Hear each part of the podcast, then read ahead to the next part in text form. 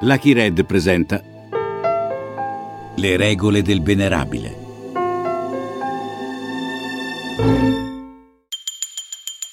La storia del tutto autentica, tranne le parti in cui è menzognera, di Licio Gelli, il capo della loggia P2, un podcast Lucky Red con Francesco Montanari.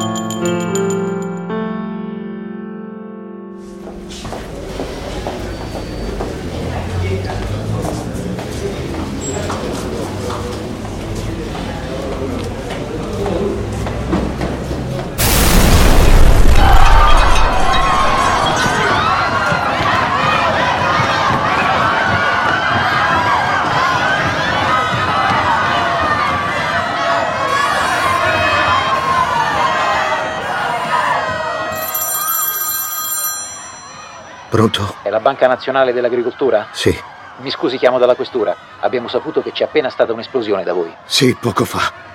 Fortissimo. Senta per piacere, mi può dire cosa vede? Vedo un braccio.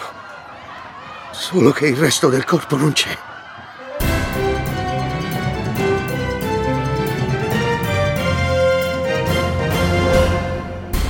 17 morti e un'ottantina di feriti a Milano per lo scoppio di una bomba in una banca. La drammatica notizia è giunta nel pomeriggio. A Palazzo Chigi si è riunito alle 21 il Consiglio dei Ministri. Domani mattina il Ministro degli Interni Franco Restivo riferirà alle Camere dove si è avuto una manifestazione di sdegno e di preoccupazione per l'accaduto in merito ai primi risultati delle indagini. In un primo momento si era pensato alle caldaie dell'edificio, ma le caldaie sono state trovate intatte.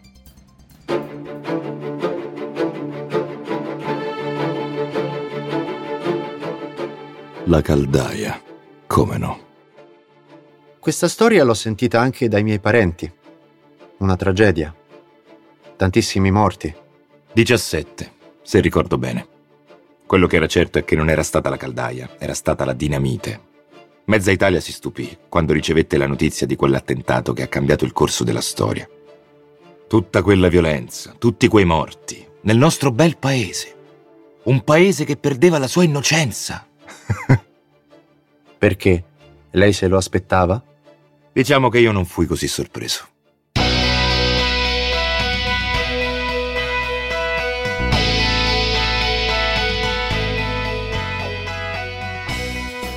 Era evidente che a quel punto il caos era grande sotto il cielo. Come diceva Mao Zedong, il sanguinario dittatore cinese che andava molto di moda fra gli studenti figli di ricchi. Tra il 67 e il 68, operai e universitari erano scesi in piazza insieme, prima a Parigi, poi a Roma e poi un po' dappertutto. Il mondo era come in preda a una febbre. Tradizioni, costumi, abitudini sane. Tutto all'improvviso sembrava da buttare via.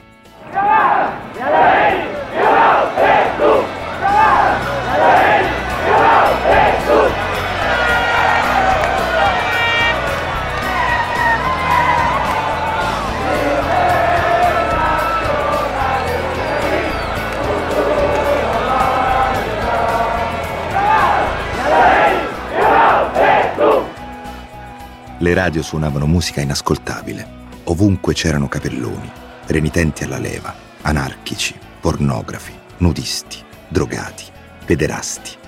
Minigonne da far voltare la testa anche un rispettabile signore di mezza età come me. La cosa mi preoccupava come italiano e come padre. Pensavo alle mie figlie femmine, soprattutto la mia prediletta, Maria Grazia. L'idea che crescessero in quel mondo mi preoccupava e mi preoccupava ancor di più che potessero finire nelle grinfie di qualche capellone tossicomane. Le avevo educate in una certa maniera, all'antica, ma con le donne, anche le migliori, non si può mai dire. Sono esseri volubili, per definizione. Le mie preoccupazioni come genitore e come italiano, però, non potevano farmi dimenticare che io avevo pur sempre un ruolo in questo disgraziatissimo paese. E visto che rimanevo un poeta che gioca con le ombre, io, al contrario degli universitari borghesotti, potevo anche permettermi di essere d'accordo con Mao. Grande caos sotto il cielo? La situazione è davvero eccellente. E questa è proprio la regola di oggi, lo slogan di un comunista, uno dei peggiori comunisti di sempre, anzi. Che non si dica che manco di ironia. Come ai brutti vecchi tempi in cui non ero nessuno e mi era toccato partire per la guerra civile in Spagna, era di nuovo il momento di far danzare le fiamme, di dare forma alle ombre sulle pareti e lasciare che le persone ci vedessero dentro quello che volevano.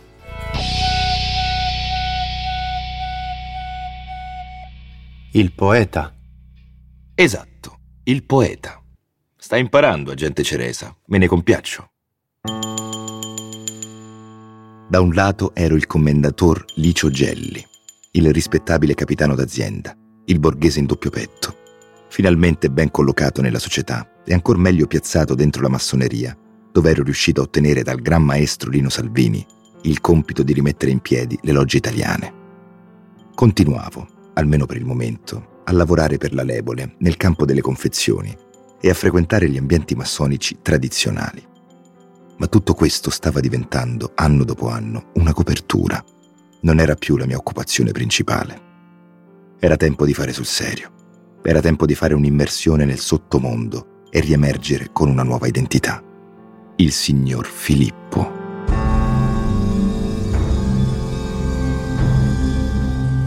Persone che avrebbero avuto poco interesse a parlare con il commendator Licio Gelli drizzavano subito le antenne quando sentivano nominare, in genere mai a voce troppo alta, il signor Filippo. Se uno si chiamava soltanto così, e ciò nonostante contava qualcosa, e tutto quell'abbassarsi di voci ogni volta che veniva fuori quel nome lo suggeriva, doveva essere uno davvero molto importante.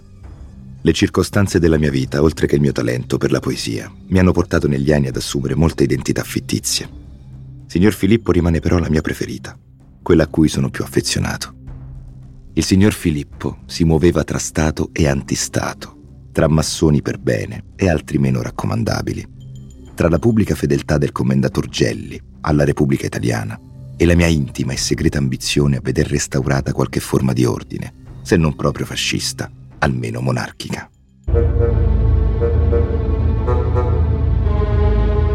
Per fare questo, naturalmente, il signor Filippo si avvaleva di una squadra di fedelissimi.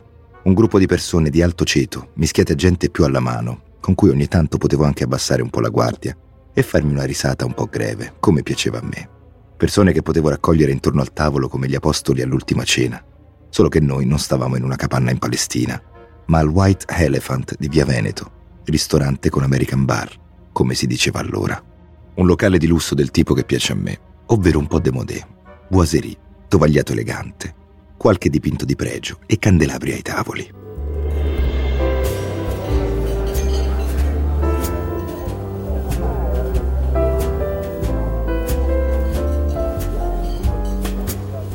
Buonasera dottori, bentornati. Vi porto il solito? Qui, io e i miei ragazzi potevamo ordinare un martini sbagliato, allentare un po' la cravatta e fare il punto della situazione valutavamo l'attività e l'influenza del signor Filippo. Facevamo il bilancio del suo potere, il bilancio sociale di un'ombra. E il bilancio era che il signor Filippo faceva proseliti, generava attenzione e continue proposte di affiliazione. Non potevamo però accogliere i postulanti presso il centro studi di storia contemporanea di Via Condotti. Quella era la sede amministrativa e Villa Vanda invece era riservata soltanto ai pezzi veramente da 90. Occorreva quindi un posto adeguato all'altezza delle nostre ambizioni, un posto che fosse elegante e informale allo stesso tempo. Per questo a Roma avevo il mio quartier generale all'Excelsior, uno dei migliori hotel della capitale. Avevo riservato una suite, la 127, in modo che anche la signora Lazzerini, la mia segretaria personale, avesse un suo spazio adeguato per accogliere gli ospiti.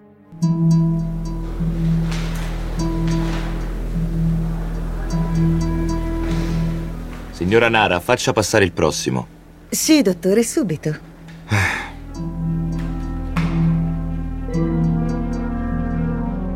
Uno dei miei primi ospiti fu il capo dei servizi segreti del Viminale, Federico Umberto D'Amato, che sono certo ricordi quei lontani giorni con nostalgia. All'Excelsior si attendeva giù, eh, ci si annunciava al portiere. Dopo si saliva in questo appartamento. C'erano tre o quattro camere. Le persone venivano smistate, però già si venivano a conoscere nella hall mentre stavano ad aspettare.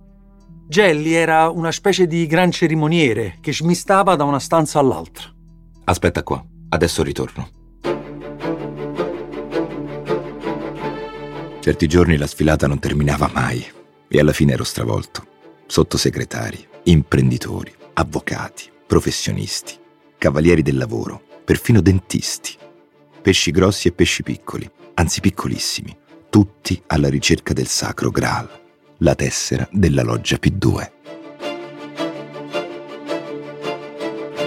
Un presidente del consiglio pericolante, un direttore di banca o un direttore di giornale che temevano di essere sostituiti, un deputato che voleva diventare ministro. Andavano da lui, lo trovavano disposto a tutto e li rassicurava. Non ti preoccupare, è cosa fatta. E poi c'era quell'altra sua tipica frase, com'era?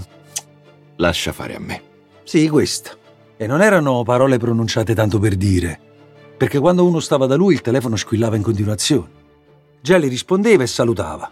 Presidente, senatore, eccellenza, eminenza. E non era una sceneggiata. Solo una persona non l'ho sentito ossequiare. Santità.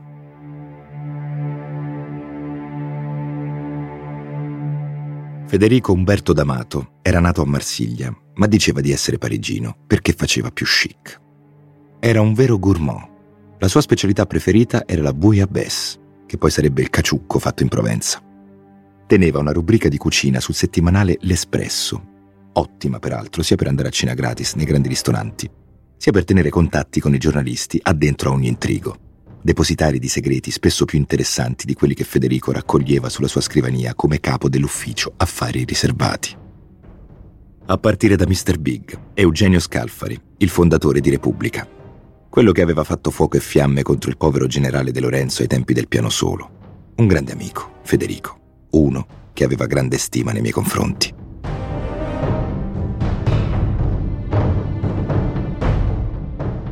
Di mio avrò visto Gelli cinque, sei volte in tutto. Mi annoiava. Era sostanzialmente un cretino. Diceva delle banalità tremende. Però era persuasivo, rassicurante. Aveva delle componenti, come dire, cagliostrische.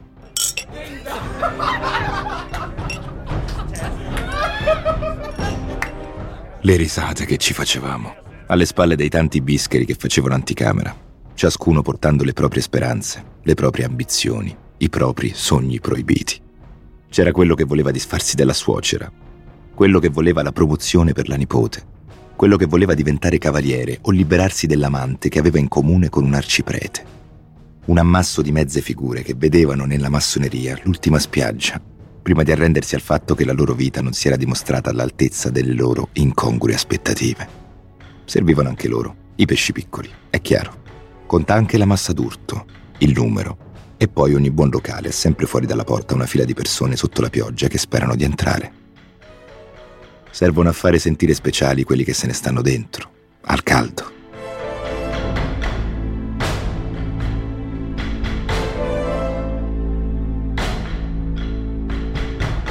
I fratellini servono, sì, ma come il parco buoi serve alla borsa valori. Qualche piccolo favore ogni tanto poteva saltare fuori anche da loro, ma per il resto erano soprattutto carne da macello convinta di essere il macellaio. Ah, gli inganni della prospettiva. A contare non erano quindi postulanti, quanto i pezzi grossi che riuscivamo a tirare dentro noi e a far diventare fratelloni, a partire dalle forze armate e dalla sua forza d'élite, l'arma dei carabinieri, e naturalmente dai servizi segreti.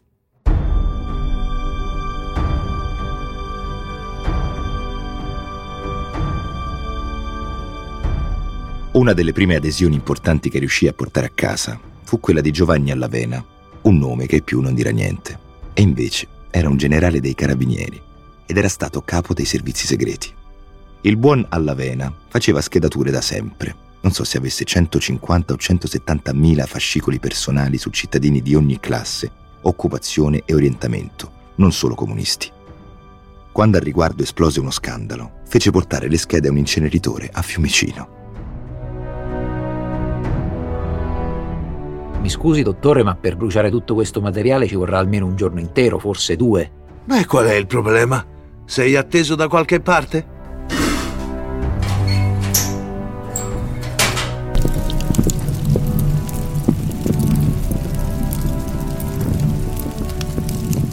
In realtà, nella maggior parte dei casi, nei fascicoli, erano riportate faccenduole di corna. È incredibile quanto sia noioso l'essere umano quando lo osservi con l'occhio della statistica.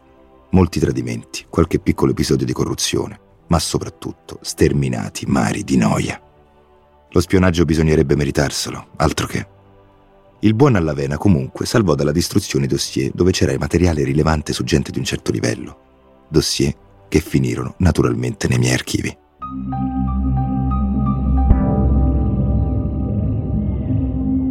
Più avanti tesserai anche un altro pezzo grosso del SID, Antonio Bietzer, alias il professore. Bietzer era un personaggio da film di spionaggio. Lo chiamavano il professore perché faceva davvero il professore di scuola media, come copertura, si intende. Oggi farà un po' più tardi, ho la riunione d'istituto.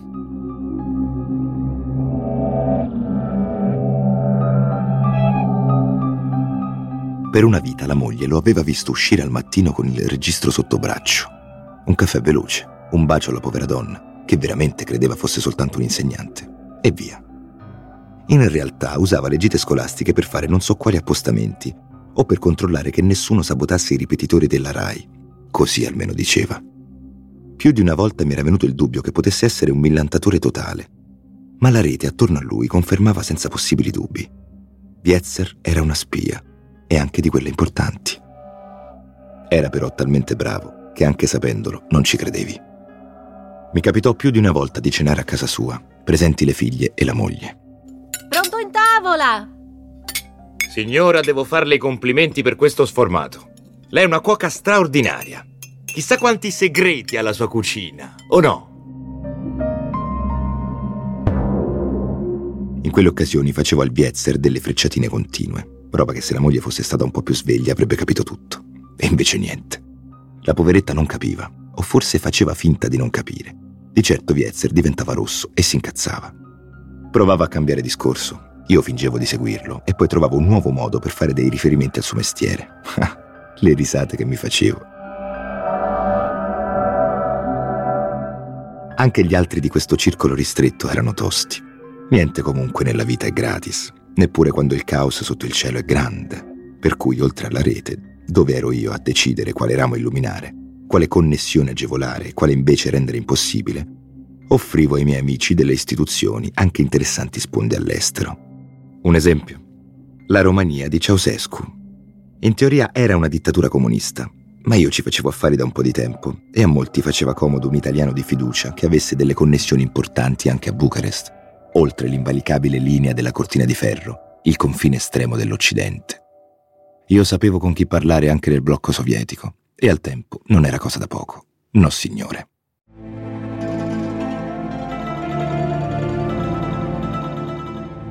Certo, i rossi continuavano a non piacermi, ma anche a loro interessavano i soldi, come a tutti, e finché il discorso rimaneva sui dollari, l'unica moneta che aveva un valore vero da quelle parti, erano possibili le amicizie più impensabili.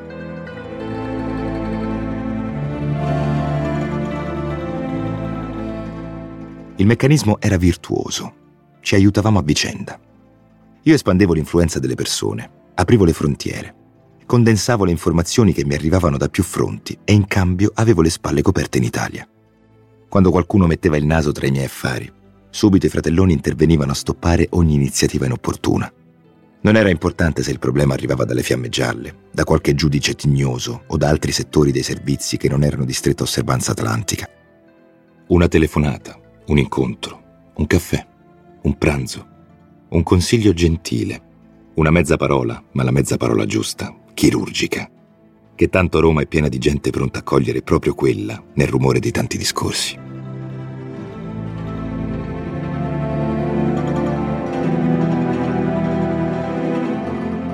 Aruspici pronti a leggere i movimenti del potere nei fondi del caffè, funzionari di Stato, politici, poliziotti, finanzieri e magistrati che sanno benissimo come la prima regola per fare una bella carriera non sia certo eccellere nel proprio mestiere, ma evitare con cura di dare fastidio alle persone sbagliate.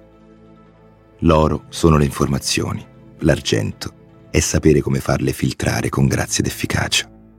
E chi meglio dei servizi segreti?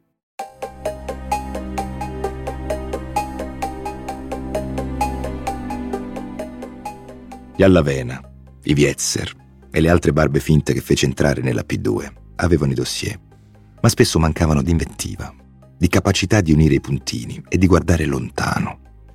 Per loro fortuna, però, c'era il poeta, con il suo fuoco sacro, le sue ombre, il suo genio. Molti burocrati di Stato, abilissimi nel loro mestiere, ma in fondo aridi d'animo, accettarono la mia proposta di affiliarsi alla loggia, perché, punto primo, pensavano così di fare carriera, e in effetti molto spesso gliela feci fare. E punto secondo, per ricavare informazioni su di me e su quello che bolliva nella pentola massonica. Insomma, volevano fare il doppio gioco. Si trattava infatti di volponi di lunghissimo corso, mica di scolaretti di primo pelo. In questo caso avevano fatto male i loro calcoli. Loro, militari e servitori dello Stato, non avrebbero dovuto aderire alla massoneria. Solo per questo diventavano ricattabili. Io invece ero semplicemente un privato, un materassaio, come diceva più di qualche invidioso. Cosa avevo da perdere? L'adesione alla massoneria in sé per sé non era un problema per un profilo come il mio. Chi voleva incastrarmi doveva affannarsi a dimostrare la mia effettiva partecipazione a dei reati. Per i miei amici doppio giochisti, invece, già solo il proprio nome su una tessera massonica poteva diventare un grosso problema. E ciò di cui in quel momento avevano bisogno era chiudere rapidamente il dossier Piazza Fontana. In questi casi un capro espiatorio è sempre una buona soluzione. Edizione straordinaria! Arrestato un sospetto per la bomba alla banca di Milano!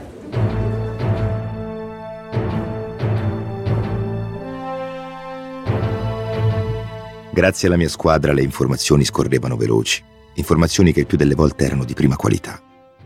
Per cui quelle che uscivano sui giornali per me erano le notizie del giorno prima, buone giusto per incartarci il pesce. Piazza Fontana fu un fatto talmente eclatante che ancora adesso, 50 anni dopo, c'è chi ne parla. Ma per quanto mi riguarda in quel momento storico, una cosa del genere era nell'aria. Attenzione, non ti sto dicendo che conoscessi il piano nei dettagli o che l'abbia agevolato in qualche modo. Sto dicendo che il poeta e la sua squadra di spioni conoscono il mondo. Sentono nelle ossa il cambiare del tempo, l'addensarsi delle nubi, il ticchettare dei timer esplosivi.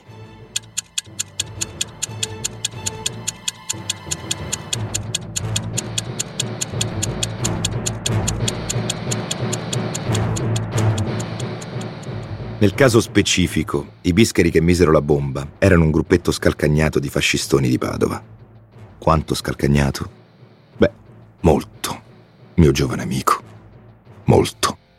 Considera che in un precedente attentato ad un treno, mesi prima, due di loro misero una bomba su un convoglio in stazione a Milano, scesero, poi per tornare a Padova fecero confusione e risalirono sullo stesso vagone di prima. Per un pelo non morirono dilaniati dalla loro stessa bomba. Ascolta, Mona, ma questo qua non è lo stesso treno di prima?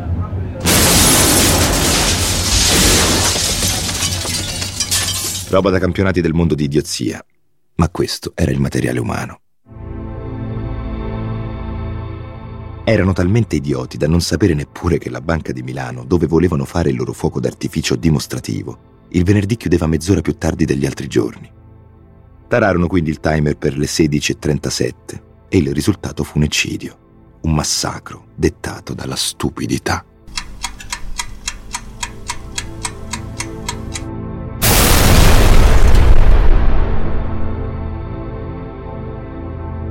Le premesse però c'erano tutte.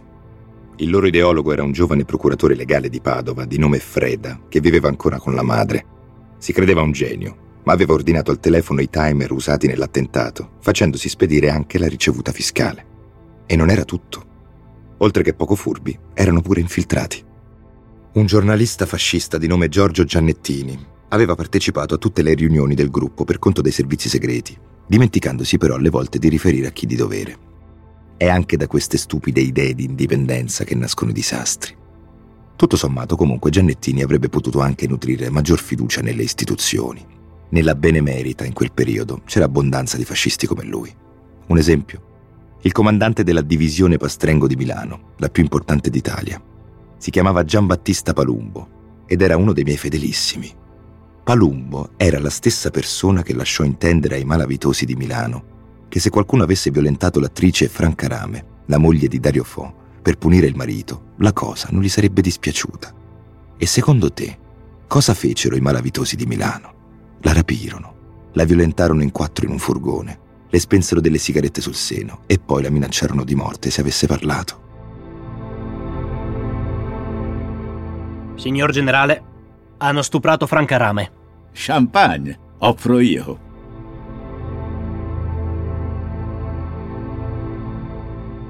Questo era Palumbo. Mi spiegò anche la sua soluzione per risolvere una volta per tutte il problema delle Brigate Rosse.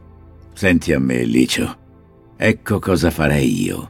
Prenderei una nave cannoniera, una di quelle grosse, e farei sparare dal mare direttamente sul carcere di Alessandria, dove ci sono Renato Curcio e gli altri brigatisti. Cinque minuti di cannoneggiamento e il problema è risolto per sempre. Poveretto. Era convinto che le BR fossero solo un problema e non anche una potenziale risorsa. Mancanza di invettiva, l'ho detto prima. D'altronde Palumbo era pur sempre un carabiniere. Comunque ormai il danno di Piazza Fontana era fatto. Il meccanismo di sorveglianza si era incastrato, o qualcuno lo aveva incastrato, e il gruppo Veneto era stato lasciato libero di combinare il casino. Fu necessario l'intervento di un altro dei miei amici, ovvero Federico Umberto D'Amato, la buona forchetta dei servizi segreti. Mandò subito i suoi uomini alla questura di Milano. Quelli smisero di indagare a 360 gradi e tutta l'attenzione fu rivolta su un gruppetto di anarchici. Gentaglia, certo, ma anche delle mezze calzette. Per capirsi, il loro leader era un ballerino fallito, tal Pietro Valpreda. Erano talmente inadeguati da risultare perfetti come capri espiatori. Si è gettato da una finestra della questura di Milano uno dei sospettati per la bomba di Piazza Fontana, in seguito alla quale sono morte 17 persone. Si chiamava Giuseppe Pinelli e faceva il ferroviere. Giuseppe Pinelli era un anarchico, ma faceva anche l'informatore per un giovane commissario della squadra politica, Luigi Calabresi. Secondo me fu per questo che si suicidò. Se i suoi compagni l'avessero scoperto, lo avrebbero suicidato loro. Intanto però il buco era tappato, la frana evitata, i veri responsabili, almeno per un po' protetti e aiutati a scappare all'estero. Federico restava uno capace anche nei momenti difficili. Quel che più conta è che un paese che accettava senza fiatare l'idea del ballerino Bombarolo sembrava pronto per una svolta autoritaria. Restava da capire quando, come e soprattutto chi potesse fare questo golpe per riportare un po' di ordine. Forse le forze armate, come aveva fatto Francisco Franco in Spagna nel 1936.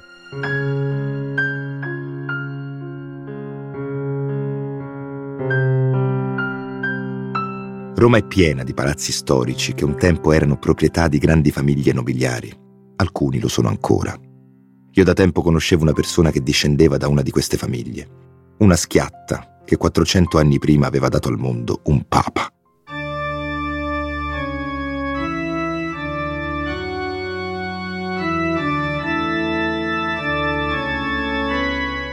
In 400 anni comunque una fortuna, se non si sta attenti, si riesce tranquillamente a sperperarla. E questa persona, infatti, quando la conobbi, navigava in cattivissime acque. Infatti non ci incontravamo nel palazzo di famiglia, ma sulla scalinata di una chiesa. Sto parlando del principe Iunio Valerio Borghese, il cui nome esteso era Iunio Valerio Scipione Ghezzo Marcantonio Maria dei principi Borghese. Licio, amico mio, tu vieni dal niente. Io sono un principe, ma proprio per questo so riconoscere un altro guerriero quando lo vedo. Che belle parole. D'altronde ci conoscevamo da lontano 1946, quando per un certo periodo avevamo condiviso una cella a Regina Celi. Ah già, non te l'avevo detto. A guerra finita ero finito dietro le sbarre per la prima volta, come ex camerata, si intende. Un'esperienza utile, perché mi aveva concesso di conoscere Borghese. All'epoca il principe era un ex eroe di guerra che poteva contare solo sul patrimonio della moglie russa, una artistoide, la cui famiglia era riuscita a salvare un po' di soldi dalla furia della rivoluzione comunista. E meno male, perché Junio, a parte affondare corazzate inglesi, non sapeva fare assolutamente niente. Era stato un raro fascista capace di fare la guerra e non solo di mettersi in divisa e fare discorsi retorici.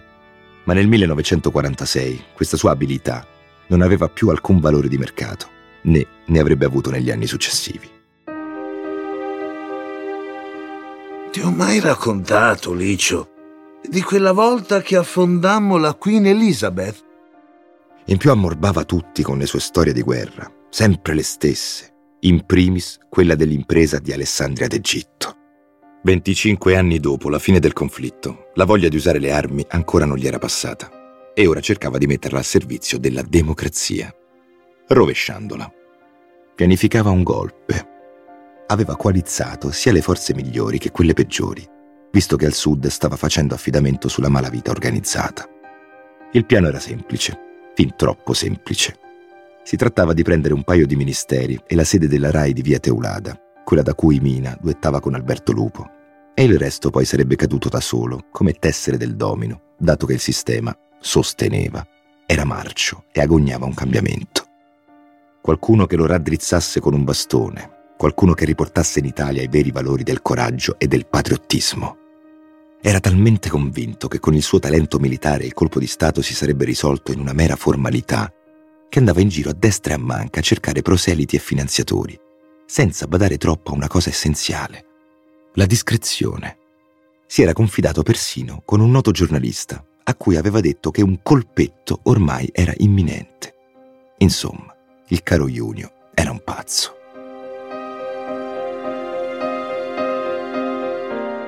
Il risultato fu che nell'autunno del 1970, a quasi un anno dal botto di Piazza Fontana, lo sapevano tutti che qualcos'altro bolliva in pentola. Magari non lo sapeva il signor Rossi, ma ti posso garantire che il piano di Borghese dalle Alpi alle Madonie era il segreto di Pulcinella. Ora, a prescindere da questo, il signor Filippo era con lui. Il commendatore Gelli, per ovvie ragioni, un po' meno. Era uno di quei casi in cui bisogna tenere il piede in due scarpe. Anche perché, grazie alla mia squadra, ero perfettamente informato sulle vere forze su cui, alla fine della fiera, poteva contare il principe. Qualche industriale del nord, quattro fascisti esaltati della capitale, qualche alto ufficiale e la scuola del corpo forestale a Città Ducale, in pratica dei giardinieri dotati di spegnifiamma e manette. Insomma, speranze di successo molto poche, per non dire zero. Conveniva lasciarli però fare e vedere come andava a finire. Magari davvero qualcuno si sarebbe aggiunto strada facendo. Non si poteva mai dire.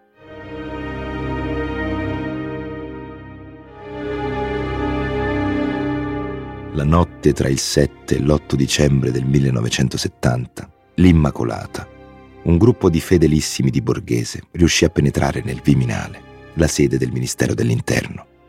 Fu un medico di servizio ad aprire loro una porta laterale. Venite, forza, per di qua. Dov'è l'armeria? Shh, fate piano. Adesso vi ci porto io.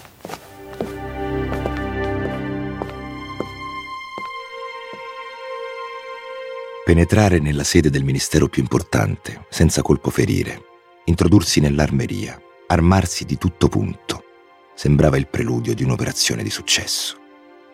Anche perché nel frattempo altre squadre stavano occupando altri ministeri e i forestali stavano giungendo alla sede della RAI, da dove il principe avrebbe letto un proclama alla nazione. Peccato però che intorno alla mezzanotte fosse già tutto finito.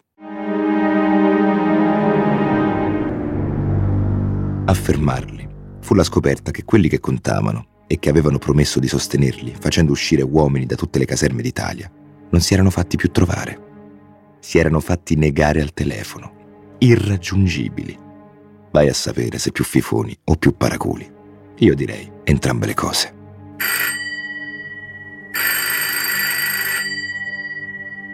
Generale? È il principe borghese. La cerca con urgenza. Il principe borghese? Di che lo richiamo? Il golpe fallì perché Borghese non era uno così importante da rispondergli al telefono. Tutto molto italiano. Ascolta tutte le puntate della serie in esclusiva su Amazon Music.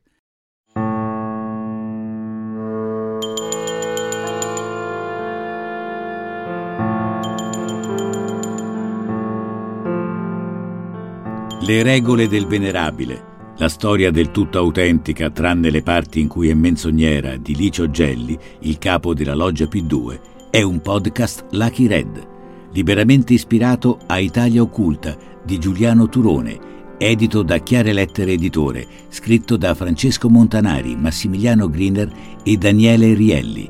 Story editor e supervisione artistica Antonella Bolelli Ferrera. Regia Riccardo Sinibaldi. Editing, sound design e musiche originali Alessandro Molinari. Effetti sonori Matteo Bendinelli. Fonico di mix Filippo Barracco. Fonico di sala Vittorio Pignatelli. Voci di Francesco Montanari, Daniela Barra, Rodolfo Bianchi, Francisca Borges, Gualtiero Burzi, Ivan Castiglione, Emanuele Durante, Paolo Giovannucci, Niccolò Guidi, Mark Hanna, Francesco Meoni, Monica Migliori, Danilo Nigrelli, Alberto Rossatti, Riccardo Sinibaldi, Alessia Sorbello, Diego Venditti e Pavel Zelischi.